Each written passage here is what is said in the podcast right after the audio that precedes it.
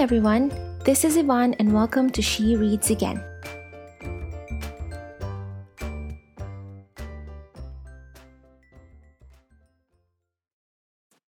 Hi, and welcome to episode two of my podcast.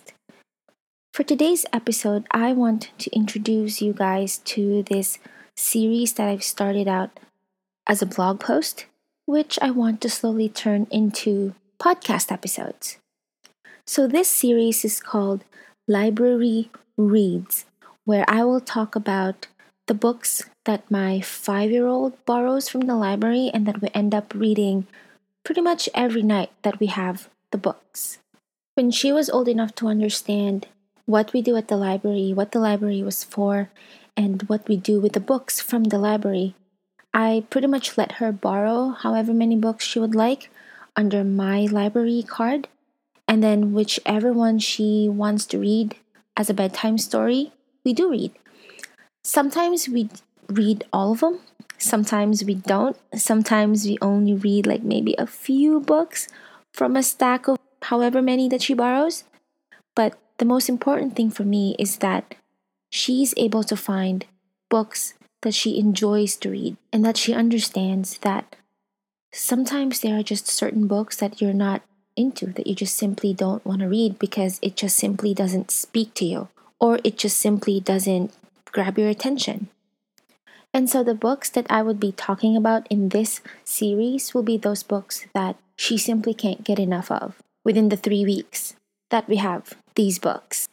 And so the first book I'm going to talk about is I Yam a Donkey by Cece Bell. It's about a yam and a donkey getting into a bit of an argument because of the donkey's bad grammar. The yam keeps on telling him it's not I yam, but I am. And he then proceeds to teach the donkey some simple, proper grammar. My daughter found it amusing and entertaining because it's repetitive and the yam and the donkey just keep on getting into an argument on who is a donkey and who is a yam. The next book on this list is Rashad's Ramadan in Eid al-Fitr by Lisa Bullard. We picked this up to give my daughter a bit of an idea about Ramadan. It's great because it's illustrated and it's explained in a language kids can easily understand. The next book on this list is Charlie Hits It Big by Deborah Blumenthal. Charlie is a guinea pig who has big dreams of becoming a superstar. He leaves home only to find out that Hollywood isn't what it seems for guinea pigs, and that it doesn't necessarily cater to creatures like him as it does to, you know, to humans. And so he decides to go back home to his person and to his family who knows exactly what he needs. The next book that we have is called Madeline by Ludwig Bemelmans. My familiarity with Madeline was from when I was young. I don't remember all of the details of the show, but I can remember she had orange hair, yellow hat, and some sort of a yellow coat on. I love that it was written like a poem because the rhythm was able to engage both my one year old and my five year old and they both looked looking at the pictures, especially because they can see the girls always in two straight lines. Our last book is Where's Waldo? The Great Picture Hunt by Martin Handford. It wasn't necessarily a book that we read through the past month, but it was definitely something that we enjoyed flipping through.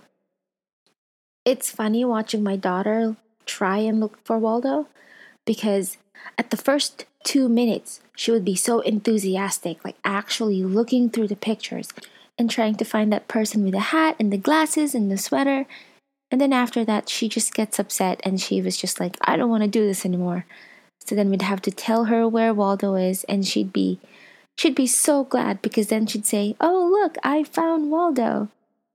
Sometimes we pretty much had to tell her that she needs to actually try looking and not just depending on us. And there you have it. Those are our library reads for the month of May.